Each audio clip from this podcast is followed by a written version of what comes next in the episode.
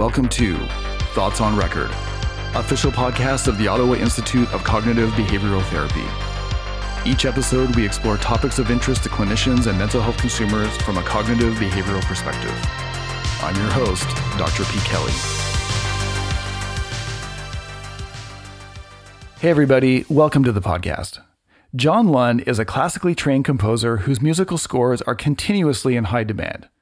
John is probably best known for scoring the hugely successful drama Downton Abbey, for which he has received two Primetime Emmy Awards and two BAFTA nominations.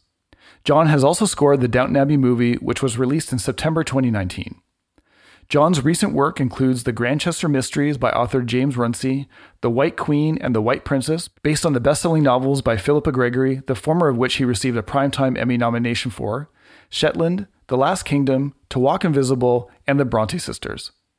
John has received critical acclaim for three adaptations of Charles Dickens' classics The Mystery of Edwin Drood, for which he was nominated for an Ivor Novello Award, Little Dorrit, which garnered both a BAFTA nomination and his first Primetime Emmy nomination, and Bleak House, for which he received RTS Best Score and Best Title nominations. All right, Mr. John Lunn, welcome to Thoughts on Record. How are you doing today? I'm doing very well, thank you. Yeah, good. yeah, nearly nearly Friday evening here in London. You know, sun's sort of shining, but it's still really cold. yeah, it's, it's a cold, rainy day here in uh, in Ottawa. Uh, John, I am absolutely delighted to have you on the podcast, and I'm I'm so very grateful to be able to welcome such an accomplished composer and musician to the podcast. The creation and enjoyment of music has been a huge part of my life for well over 30 years. I've always been fascinated by music's ability to evoke emotion, enhance motivation, r- really speak without saying a word in some ways. For many people, I think music can have a profound impact on mood and performance, maybe in ways that could even eclipse, you know, what therapy, medication, or even a substance might offer. Uh, I have so many questions, but I, I guess we'll see how far we get. Right, great. Looking forward to it. Excellent. So, John, of course, the audience will have heard the bio that I did a voiceover before we started chatting. Yeah, of course. Just for some context, I, would love to hear about your background and training and how you broke into the music business.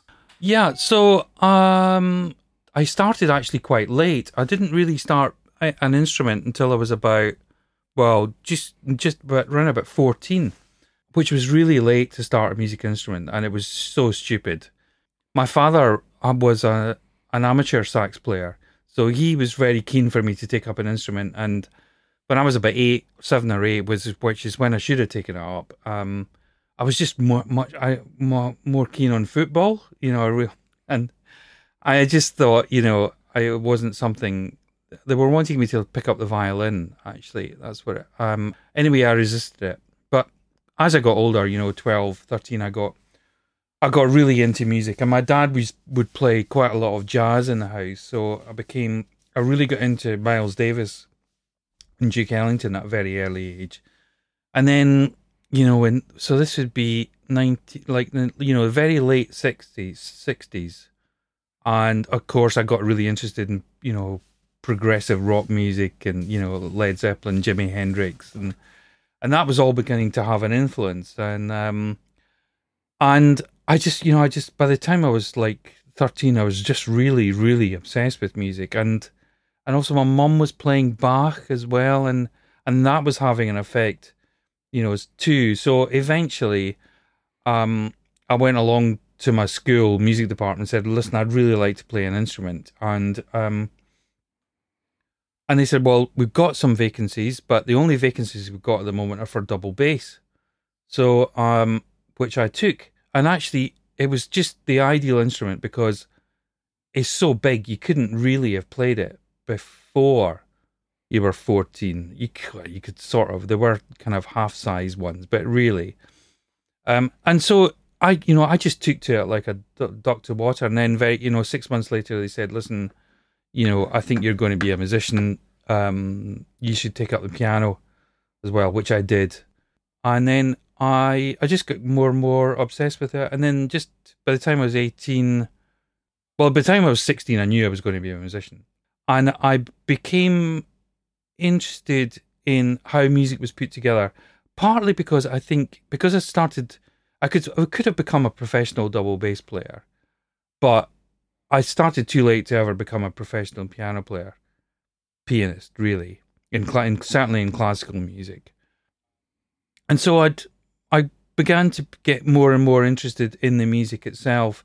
And by the time I was 18, instead of going to music college, I actually went to university um, to study, which was by far the best thing um, I did because the focus was on not just analysis of music. There was a, there was a fair amount of that, um, but there was also um, there was a lot of emphasis on you know different kind of music making. There was no there wasn't a speciality on just your instrument. That you know we had to. You know, I, I ended up doing like medieval music and and also electronic music and stuff like that. That would never, that would, music colleges in those days were just paying lip service to that kind of thing. So, um, and then I left university, and when I left, I the university turned me into a composer. But I was because of my jazz background as well. I was doing a lot of different things. I ended up coming down to London to join a pop band, um, but at the same time, I was also writing like really complex avant-garde classical music too.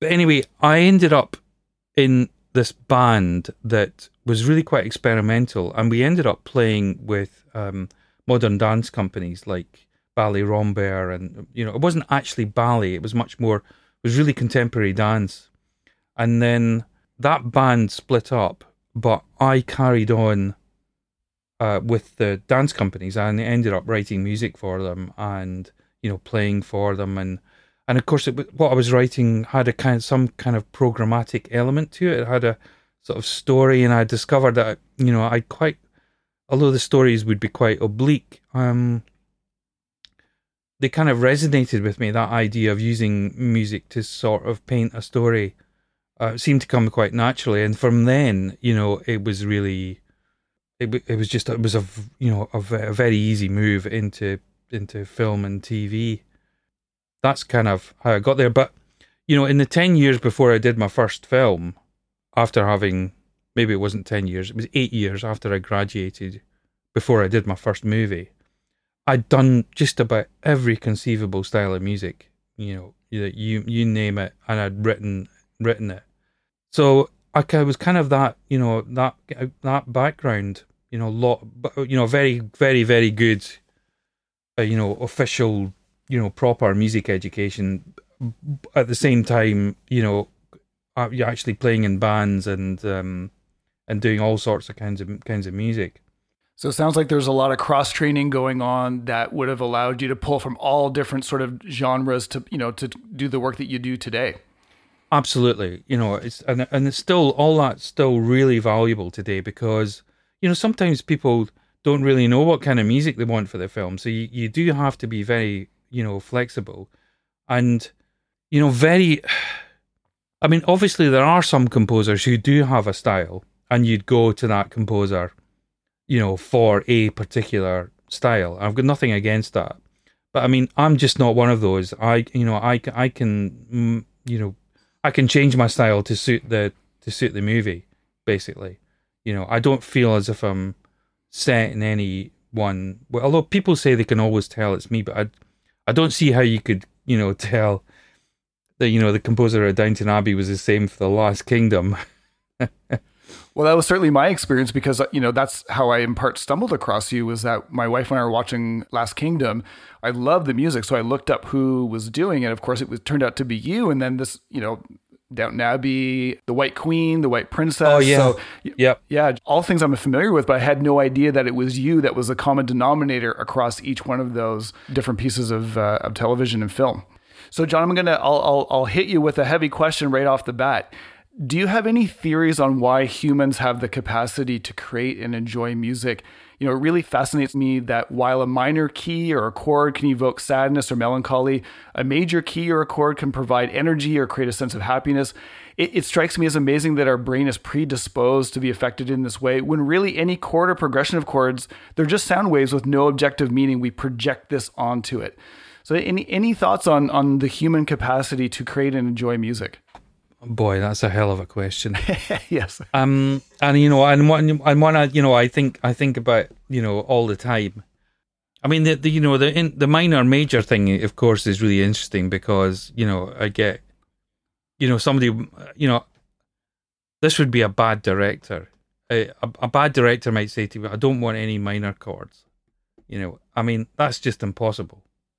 You know, he doesn't really understand, you know, the the the way that harmony, and a lot of it is to do with that the way that you move from minor to major or how you it's the chord progression itself and it's what's happening. So it's kind of like a it's almost like a harmony's a bit like a sort of 3d sort of puzzle because also there's time you got to take into you know context as well. And you know your your uh, the ear's ability to retain you know a chord. For instance i never start i always look at the the whole the entirety of a, a film and work out the keys that that that you know that the music is is in, so that you know one cue cue two will never start in the same key as cue one because sometimes you want to feel a kind of progression, and there might be like ten minutes between both cues, but the ear can re- can retain that ability to remember what key the first one was in. It's really astonishing. You know, I I mean I don't really know how such chords or chord progressions make you cry. But obviously, I mean, that's what I was responding to when I was very young. That's why I was getting more and more into music. Was you know was have you know that this re- realization that it was ha- really having quite a profound effect on me. But am I any closer to working out why it has that effect? Probably not. No. I know how to do it now. well, that's that's to my next question, John. When you're when you're writing, do you rely upon your own emotional reaction to what you're composing, or eh, eh, do you have sort of I don't want to say formulas, but do you have methodology that you know will kind of get you there, or is it a blend of the two? How do you go about reliably evoking emotion through your composition? I very rarely compose away from the picture. I'm always looking at the video you know, i am always looking at the movie, and what I usually do is I usually improvise to it. You know, while what and I never switch the dialogue off. While you know, while listening to the dialogue carefully, and you know, I mean, if it's a really, really moving scene, and you know, I'm expecting the audience to kind of sort of, you know, be to emotionally well up or even cry. I, I think if I at, at one point I will have improvised my way through that scene, and if and I, I will have had that that feeling myself. And then, of course, but once I've done that, then I know I'm onto something. And then and then then of course it's a bit more. You have to sort of step back because of the mechanics of actually you you know the the process of building it up, you know technically. But then but I will have had that feeling, and I will know what I've done, what will have created that feeling and how to and how to then organize it. So it's very very instinctual, and it's very improvisatory in a way. For instance, you know, there's a software program for writing music down called Sibelius. I I don't know how to use it. I've never used it. You know, I mean, I always pay somebody to to you know to do the the parts once I've done with it. But I'm a very although I could you know I could easily write it all down myself I'm still one of those composers. I need to be able to hear it myself. You know, I could probably take the take you know a rough score away and then you know and add things to it you know quite easily. But I I need to be able to hear my, my myself how it actually goes. You know, rather than just looking at it you know printed out on paper. One of the questions I want to ask you about was Stewart Copeland, of course, the drummer of the Police. He's also scored a lot of movies uh, and I believe some television as well. He talks about musicians of the ear, uh, like you know, say what your standard rock musician, self-taught, a little bit less structured, not relying on sheet music, versus musicians of the eye, you know, classically trained, sight reading, more structured. And he feels musicians tend to be born into one camp or the other. It's almost like when the sperm hits the egg, you're you're you're kind of gonna end up one or the other. What do you think about this idea of musicians of the ear versus musicians of the eye? Well, I can do both, but t- I think musicians of the ear is by far the most important. In fact, I'd almost go as far as to say that a musician of the eye is possibly not even a musician at all. Or like a technician of some kind? Yeah. You have to have the you have to have the ear. I mean, Do you ever see that in uh, in accomplished players where like extremely technically sound, but they're they're sort of in some sense confined by um, you know a certain structure that they need to be in place that they have trouble improvising, or at the top level, can people do it all?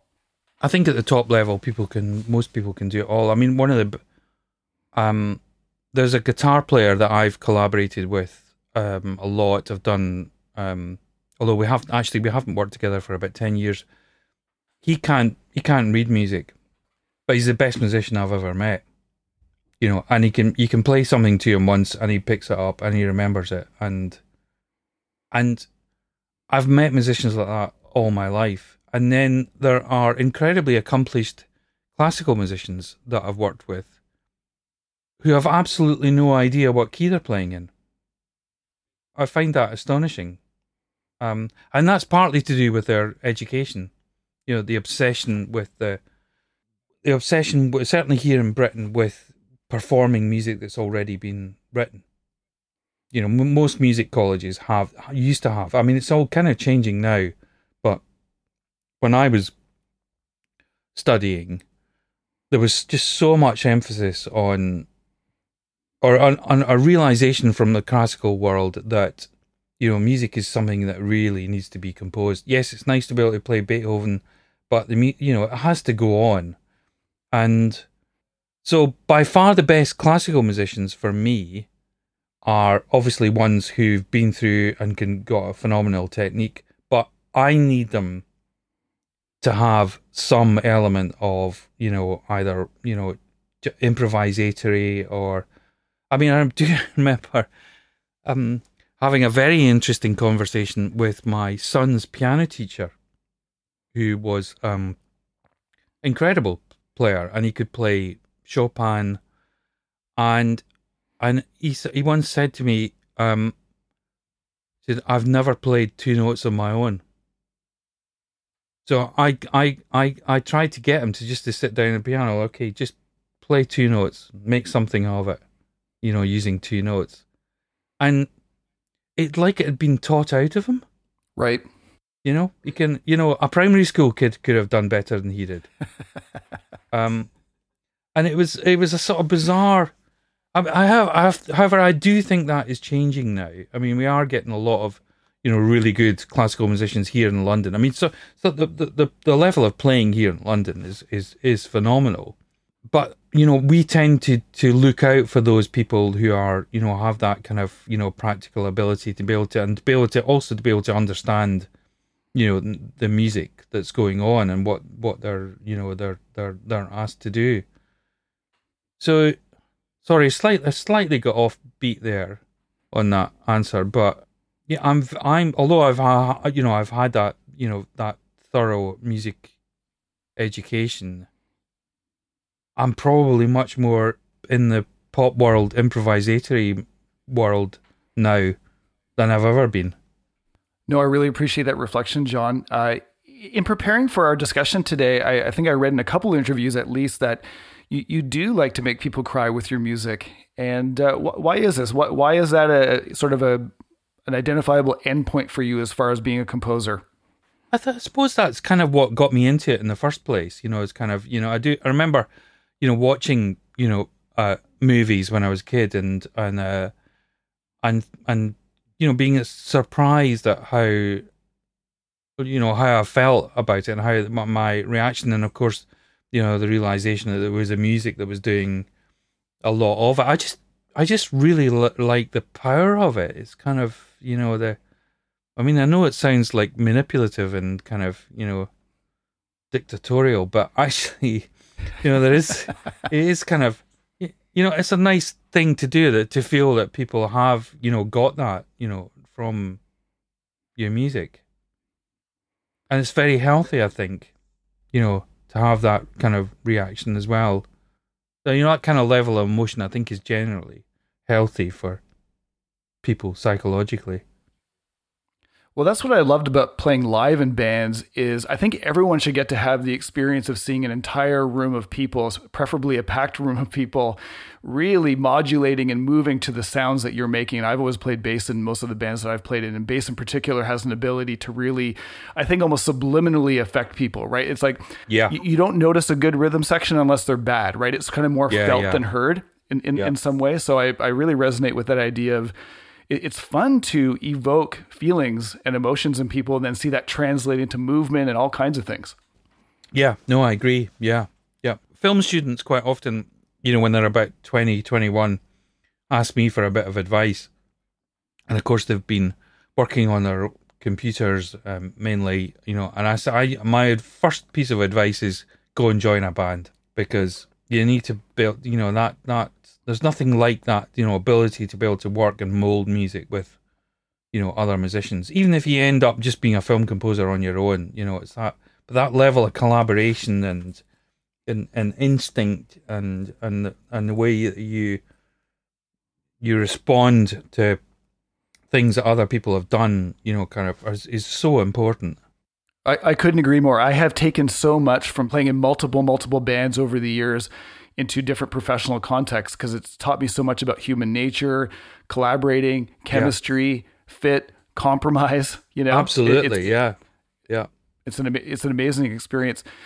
John, to, to my particular musical taste, and appreciating this may not be true of everybody, the, the most iconic melodies for me somehow seem to evoke both happiness and sadness all at the same time. And I'm not sure there's one word that would kind of capture this. Uh, do you have any thoughts on this and this idea of sort of simultaneously feeling both happy and sad as a function of a, a musical passage? Yeah, gosh, that's a, you know, I think most things that have that I do have do have some kind of fairly sort of melancholic element to it. I mean, and it's just the level of it, I suppose. Like the Downton Abbey theme, for instance, is you know that the chords are quite sad, but the but the energy in it is quite propulsive and it it kind of it sort of tells you in a way what you're about to see. It sort of you know this is going to be there's probably going to be some tragedy in here and there's probably going to be some love but it's also possibly going to be quite exciting at the same time kind of. So yeah you are you are i'm aware that i'm constantly doing more than one thing you know with my music I mean, sometimes it's just again, it's just you know so instinctual. You can. It's funny. It's um, what's amazing. I think is when you get it right. You and you can't. You just can't imagine a scene without with different music. It's um, it's extraordinary. You know when that when that when that happens. I, I wanted to ask you about that about the you know the Downton Abbey theme is so distinctive and iconic. And and when you came up with this, did you know right away that you had something special? Did did it evolve into the sort of special piece that we all know it to be now? What's that experience like of getting it right? Uh yeah. So what happened was the very first episode had didn't have a title sequence. It just started straight into to the first episode, and it had a train. Um, and then there was Bates looking forlornly out of the the carriage window. He, a man who looked like he'd had a past and an an uncertain future. And then we kind of followed a telegram, and the telegram. The telegram was technically um, carrying the information that the heir to Downton Abbey had been drowned on the Titanic. Of course, the audience know nothing of this at all, and there's no, you know, in the, the very first episode, there's virtually no dialogue in the first ten minutes, mainly all music, and so, so for the train, you know, I, I you know, I, had a bit of energy to go, da, da, da, da, da, da, da, da, you know, kind of, and then for Bates looking for lonely out of the window, I had, you know, the da dee dee da dee on picked out almost as if it was like a one single finger pianist, you know, kind of quite lonely, you know, sort of notes. And then for the telegram, I had this rising string theme, da da da dee da da, and you sort of follow all that through. And and what it's kind of so, sort of doing is subliminally kind of, you know, making things you know, more important than you know and than they were. Because you know, for like you know, from why are we following a telegram, you know, poll? Well, the music is really quite emotive there, so it must mean something, you know. And then, and then we finally arrive at a picture of the house, and the harmony kind of moves, becomes more expansive and kind of, you know, empowering, you know, just for the house itself. So there are le- so there are those four elements to it and they all worked really, really well, you know, for that scene. And so I think we used it in the first episode. I used that material like three or four times. Um, I think it was in like a ninety-minute episode. So whenever it came, it just seemed to, you know, it just seemed to work. And then we then we used it for the end titles for that episode.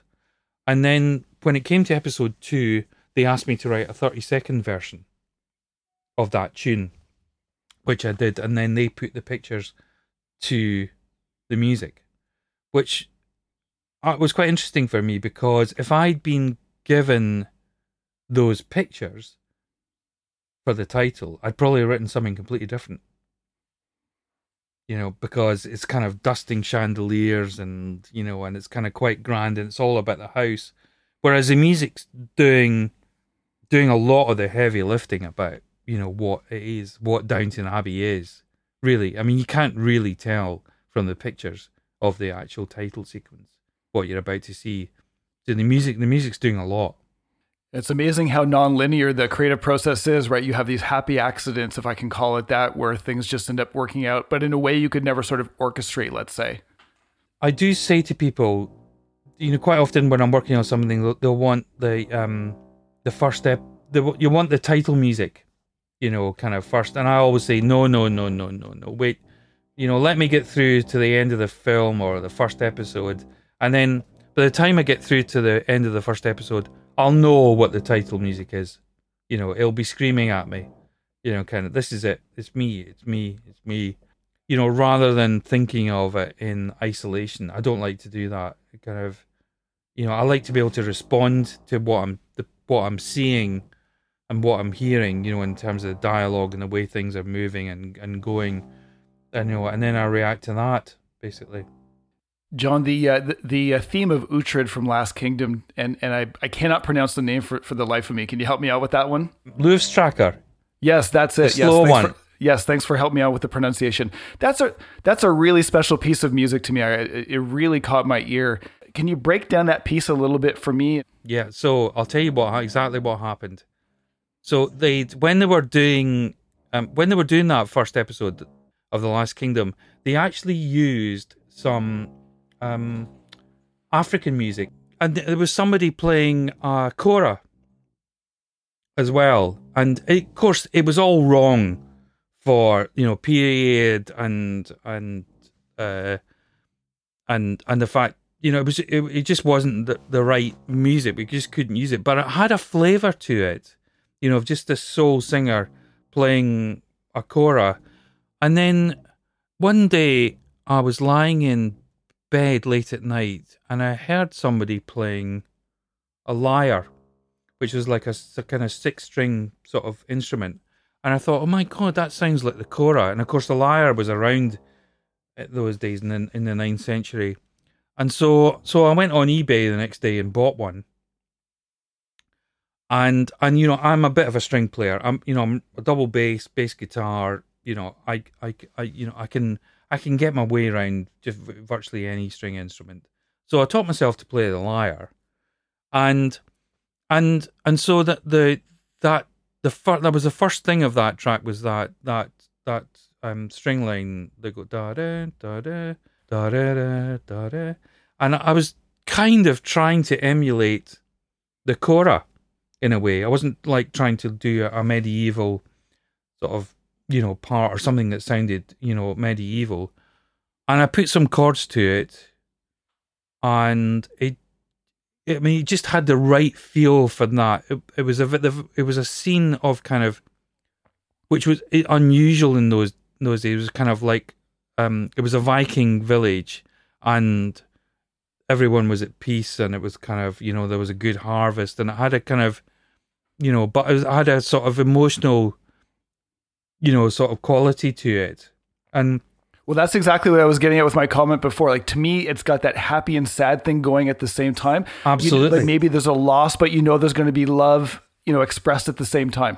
So it can work for so yeah, it worked for that scene, and then it also worked, you know, for places where, you know, it's really desperately sad. So I sent it off to um, Eivør, um, Pal's here, who we- we've we've been collab. We were already collaborating, you know, on other aspects of it, um, and uh, and and and she put the she put the lyrics to it.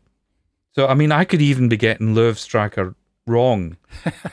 you know, that's her. It's a and the language is Faroese. She's from the Faroe Isles, although she lives in Copenhagen. Um, and and basically, my my agent showed me a a YouTube video of her singing and playing the drum, and she was doing this really really uh, aggressive sort of throat singing, and I just thought it would be perfect for you know for the Last Kingdom. So I got in touch with her and flew her over from uh, Copenhagen, and we spent three days in the studio, my studio here, you know, just you know trying out you know some ideas, and she was just phenomenal. I mean, really, really amazing. Um, and so we decided, uh, you know, at that time I was thinking of just you know like hiring a singer in for occasional you know uh, um, cues that we might do. But what she was doing was just so incredible that i i i asked her if she'd like to just collaborate on the whole thing you know together. Um and she agreed. Um and it's been amazing. I mean we're now you know we're really good friends. Um and although i what happened oh, no, not necessarily sometimes so i usually kind of organize the track in some way and then she just does her thing on top of it. And then you know we might edit it slightly you know when it comes back and um so it's been a very very collaborative process. And occasionally she's come up with some sensational stuff uh, just out of the blue which she's sent you know which i've just gone oh right i can definitely use that. Um so no it's that's been an amazing collaboration really um and it's so simple that track Lívstræðrir so simple it's like got it's mainly built on two chords. Yeah, I hopped on the guitar and just kind of, you know, very quickly was able to sort of ascertain what was going on and it just works like that that the the chord change is just so simple but so elegant and beautiful at the same time. Yeah, yeah. And her singing is just stunning. Absolutely. John, I've heard many musicians say that the best ideas come easy, sometimes within seconds or minutes, uh, whereas those that they struggle with don't often stand up as well uh, over time. Has this been true for you? Yeah, there's one thing I'm doing at the moment I'm really struggling.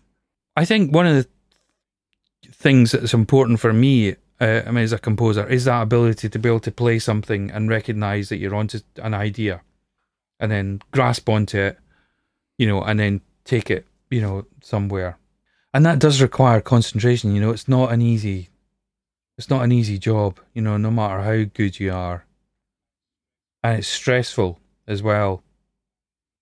And yeah, I mean, there's one job I'm doing at the moment that um, I'm I quite like some of what I've done, um, but there's there's that sort of feeling that I'm really kind of missing something like that, you know, like that Downton Abbey tune that had all those four elements to it. That all those four elements could could exist on their own, or they could all exist together, or just a couple of them together. It was almost like a sort of modular kind of approach, and I'm really I'm trying to find something similar to this, you know. But I keep I keep I keep writing something that sounds that sounds like it's going to be great in Downton Abbey, you know. But it can't. It's not Downton Abbey, so I can't. You know. So um. So it's you know it is it's it's still a struggle. You know, it's a and and and every new job you know requires a kind of you know kind of rethink and you know for instance what i might do i'm not getting anywhere at the moment for this new job i mean i might just take a week off you know and then and reset myself and you know and come come back to it Yeah, I was going to ask you what, what's the point where you maybe just walk away from the uh, it's like okay, this line of thinking just isn't going anywhere. I've got to sort of maybe delete it and come in with with a fresh perspective. Yeah, yep, yep. That's also one of the issues. Um, is you know is committing to a certain uh, uh, idea, and I can live in what I call an ecstasy of indecision for a long time. You know, before deciding, okay, let's go down this route. Um, I think that's one of my problems. I can sit on an idea for too long without, you know, really exploring whether it is the the, the right one or not. But I'm too old to change now. yeah, I know you're making such great points, right? Because like in terms of you know creativity and productivity, you know, self editing is very difficult because the mind is prone to falling in love with its own creations. And so I'm always very interested about how people, especially when they work alone, like how do they know when they're onto something? And you know, it, if it does it for them, perhaps it will do it for other people. And if it's not doing for it for them, they have to be honest with themselves and say, "Hey, you know what? I'm not feeling it, so why would anybody else?" Like, it, I think that's a hard process to manage. Yeah, I mean, there's a couple of things on this new project that I've done where I, that I've thought, oh, that's really uh, that that's great, that's great. Um, and both director and producer have. Uh, I think one of the issues I'm having at the moment is that everything on everything I do, the producer will like what I've done and the director won't, or vice versa. It's one of those. So I'm kind of that that can become a bit of a problem because you're wondering which one to sort of try and please. And at the moment, I haven't quite worked out why one will like one thing and the other will like it. So that's quite a tricky position.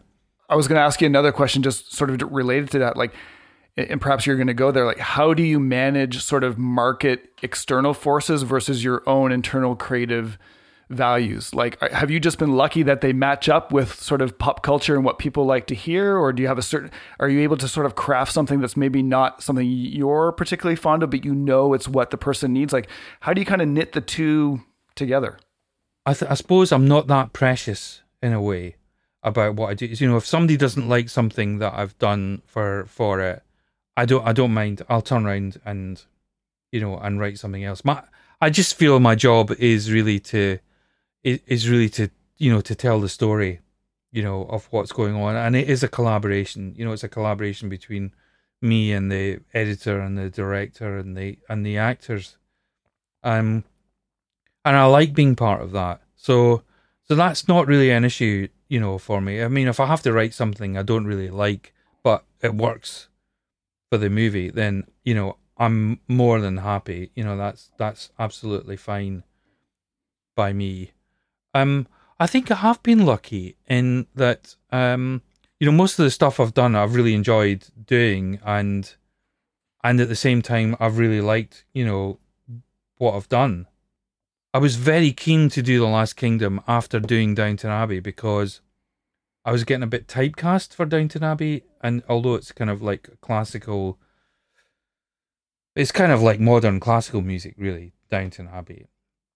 But I've I just find found that um, I you know I was really I'm also really into electronic music, so I was really keen to do something you know sort of really completely different, and I really flung myself into that. I mean, and really apart from Eivør's singing and me playing the occasional lyre, uh, you know the rest of it is all synths, you know, and it's set in ninth century you know England. Um, but the score is mainly all synthesizers, you know, and analog ones. Yeah, it has a strangely almost 80s quality to it to me, like those old 80s analog synths, uh, the Junos, yep. Korgs, things like that. And it almost reminded me a little bit of the music from the Neverending Story, uh, if you've ever seen that movie from, this is back in the 80s. Uh, but it was a German composer, I believe, who did this. Was it Giorgio Moroder or somebody like that? Was it? Or I can't I can't recall the name. I can't remember, I, right. But yeah, no, so it's you know, it's ma- it's mainly it's mainly using, you know, Moog Moog and Oberheim uh, synthesizers, and as you can see, well, the viewers won't be able to see it, but behind me, um, there's a lot of what we call Eurorack, which is um, kind of you know sort of synthesizer modules which you can sort of patch together. Um, uh, and yeah, but I, you know, I find that really interesting. You know, that was quite a challenge. You know, deciding because we made the decision very early on in the Last Kingdom that we weren't going to do a sort of pseudo orchestral score. It needed, needed to be something, you know, more original. Um, and I think it work. I think it works really well. I, I think it totally works. To me, it's kind of like, you know, the police taking rock and reggae, putting it together, and then you get something different. I think the Last Kingdom sort of motif with the with the Vikings and, and the ninth century England, plus the sort of more like 80s analog synth, it works beautifully. It's a really, yeah, really interesting s- yeah. synthesis. Yeah. John, I've heard uh, different artists talk about almost sort of downloading songs rather than composing them. Like like it's almost like the songs already exist in some other dimension, and it's their job as the artist to extract these in some way. Like they just kind of come to them. I've heard McCartney talk about this, uh, others as well, uh, where was the song was there for them to discover and it's it's almost like a miracle or they feel like it's just such a gift to, to stumble across this idea. Have you had that kind of an experience in your compositional career? No. No i don't think so. No. No i, I don't i've never really felt no.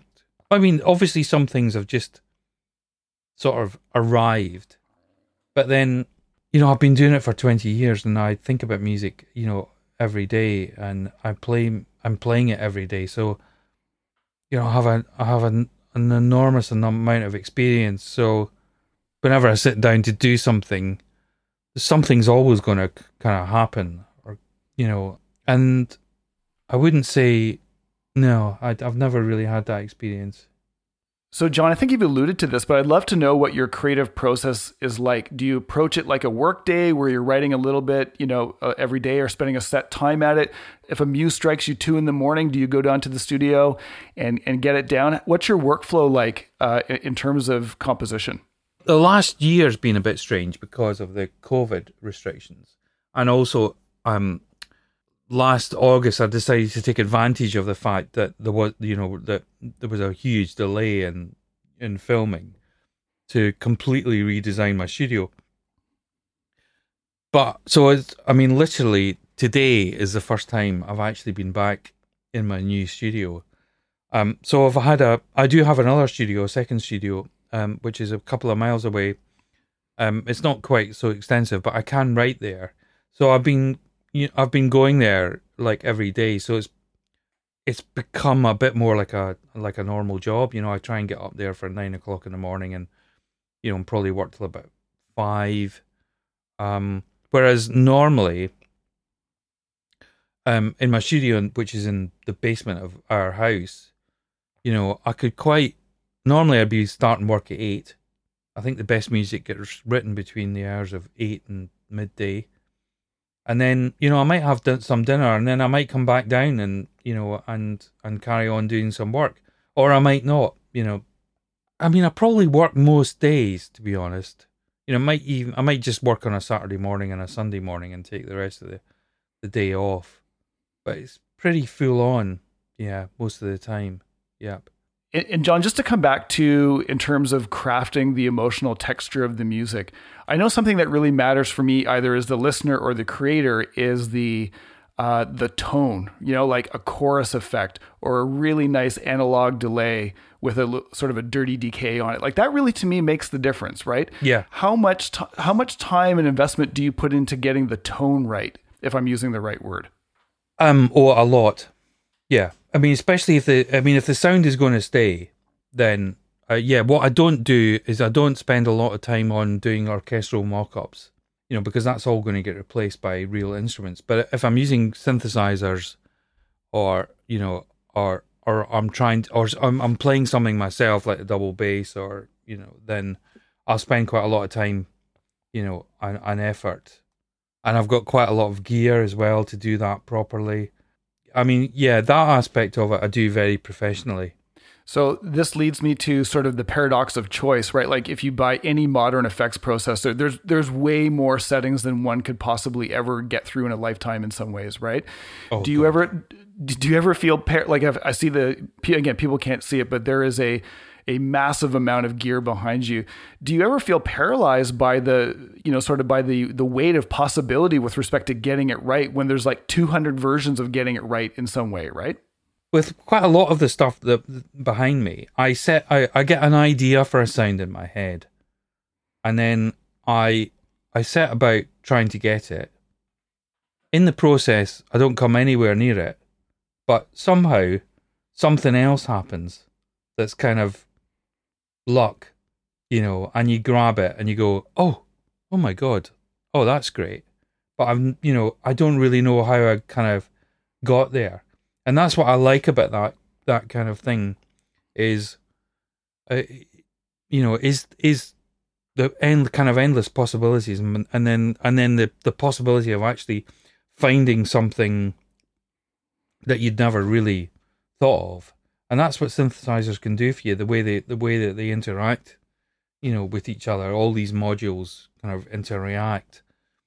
Um, and you know quite a lot of the last kingdom was done like that was just working with you know analog sequencers and setting them up and then some of them just some you know you just arrive at something by accident and then i capture it you know quickly and so that's what i like about all that that stuff i mean there are some modules i bought for instance i've got a couple of eventide h3000s and a and a h 9000, which is an incredible machine.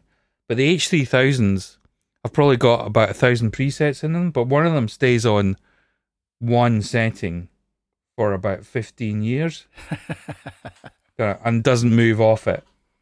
You know, it just happens to be a great long, you know, massive reverb, which is just incredibly useful. You and you, you know, I just, I just use that all the time. So it's just, it's just set to that and nothing else again from a creative process um, do you end up interfacing with the actors in any way or are you strictly dealing with the level of the director and the producer for the most part yeah no i i'm not i'm not usually involved with the actors i mean okay on downton abbey i kind of get a bit involved if there's any music on set you know to be in, in to be done but no generally no I mean, it was, it was, music's always like the last thing that's going on. You know, goes on. They've already um, they've already filmed it.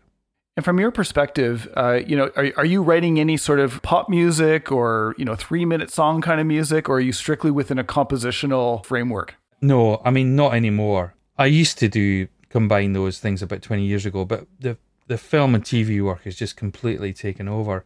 Thing I must warn people about is that I've now done so much different kind of style of music that uh, you know my wife sometimes says to me why don't you take some time off and do your own stuff?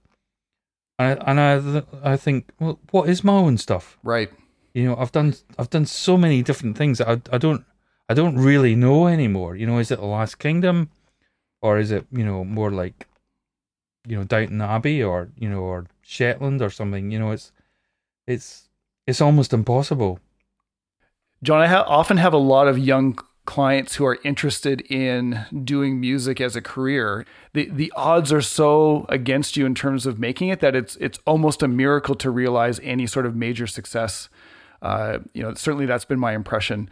I guess is my perception of the difficulty of breaking into music accurate? And if so, if someone is interested in music, how would you suggest they go about doing it? What's a what's a, maybe a viable or sustainable way of, of at least making the attempt?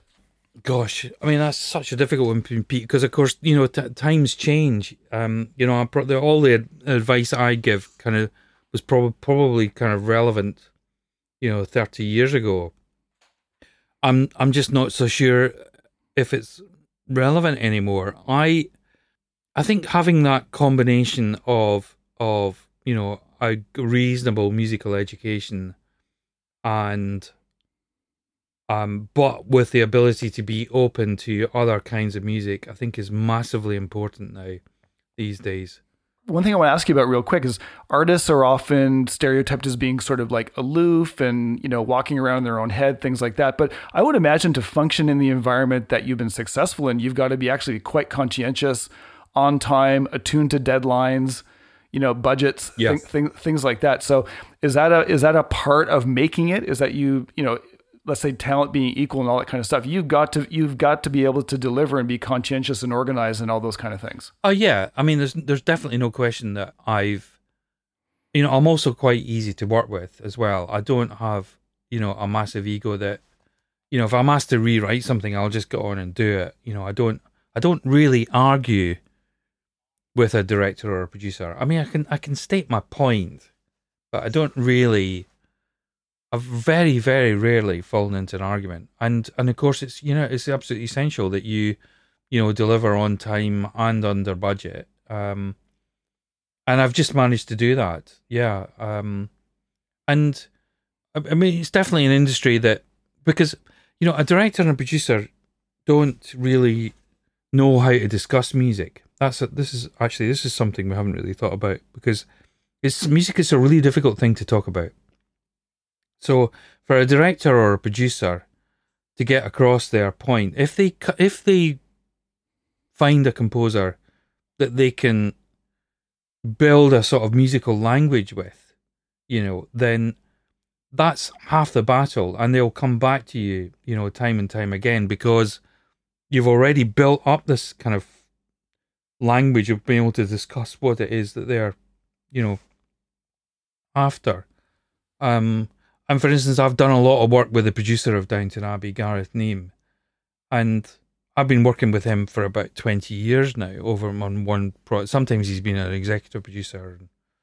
Um, uh, we we've built up this musical language together that he can he can describe kind of what it was is he want and I and I deliver it and and and that's worked you know really well um, for the both of us. He for him to be in the middle of producing a show and then to have to start again with another composer to develop that kind of level of language and our ability to be able to discuss what it is is something he could probably do without you know, so he keeps coming back to me because we've already got, even though it might be a completely different job, we've already got this kind of mutual language. Does that make sense? No, it sure does. It sounds like uh, chemistry in a way, right? Yeah. Like that, where a, uh, a, a bass player and a drummer can just kind of look at each other and be able to sort of, tra- okay, you're about to do this, and I, I can feel that it's coming, and you just kind of without almost without words, be able to sort of uh, know where the other is yeah. going. It sounds like you guys have that sort of shared understanding without completely spelling it out. He he can say enough that you're like, yeah, yeah, yeah I get what you want, and then you can go and translate that into an idea. Yeah, absolutely. Yeah, that's exactly it. Yeah. John, if people want to learn more about you, uh, where can they go? Um, good question. You've got a website, um, jlunn.com, jlunn.com. I'm not that good on Facebook. I, um, I'm better on Twitter. Um, obviously, a lot of my music is on, you know, Spotify, iTunes, um, etc., etc. But I mean, anybody wants to leave an email for me or you know ask me a question, they can leave it on my website, and you know, um, I mean, I might not get back to them within the minute, but you know, I can eventually I'll get there. Kind of, you know, and I'm happy to you know answer you know people's questions, and um, so feel free no, and I can uh, vouch for that, John. I was so delighted when you replied to my email. I, I would say in very short order, and um, it, it, was just uh, I was so happy that we would be able to have this chat today. Music has meant so much to me, and uh, I'm so interested in the creative process, and especially where music and emotions interface. And I thought we had a really interesting discussion today around that. So thank you so much for your time. Yeah, that was fascinating. That's what I love about these things, Pete. It makes you it makes you question what you do yourself because so much of what I do is, is instinctual, but actually being interviewed about it and you know forces you to analyze what you do. So um, so I always find them really fascinating. Wonderful. You know, it was, it was, funny as we were chatting. I was thinking, God, I hope I don't wreck his creative process by getting him to make it too explicit when really you're you're you know flying on instinct because that can happen, right? When people start to uh, overthink things in a creative endeavor, they'll they'll kind of like mess it up a little bit, kind of mm. grinds up the gears. So I don't think we're in any, any danger of that. But that did occur to me that you know creative processes sometimes are best felt rather than uh, maybe articulated. But it is net, it, yeah, it, it is net, nevertheless interesting to uh, to to ponder. Let's say. Yeah, yeah, yeah, yeah, yeah, yeah. Well, John, listen, thanks so much. Uh, congrats on the new studio. It looks wonderful. And uh, cheers. I, I hope we get to chat soon. Yeah, absolutely. Well, I really hope that you enjoyed the podcast as much as I did. If you found value in the show, we'd appreciate a rating on iTunes. Or if you'd simply tell a friend about the show, that would help us out too. And now for the mandatory disclaimer. This podcast represents the opinions of Dr. Kelly and that of his guests. Content of the podcast should not be taken as psychological advice and is for general information only. Please consult your mental health professional for any specific questions around your psychological health. In no way does listening to our content establish a psychologist client relationship. While we make every effort to ensure that the information we are sharing is accurate, we welcome any comments, suggestions, or corrections of errors. All people, places, and scenarios mentioned in the podcast have been changed to protect patient confidentiality. Finally, this podcast should not be used in any legal capacity whatsoever, including but not limited to establishing a standard of care in a legal sense or as a basis for expert witness testimony. No guarantee is given regarding the accuracy of any statements or opinions made on the podcast.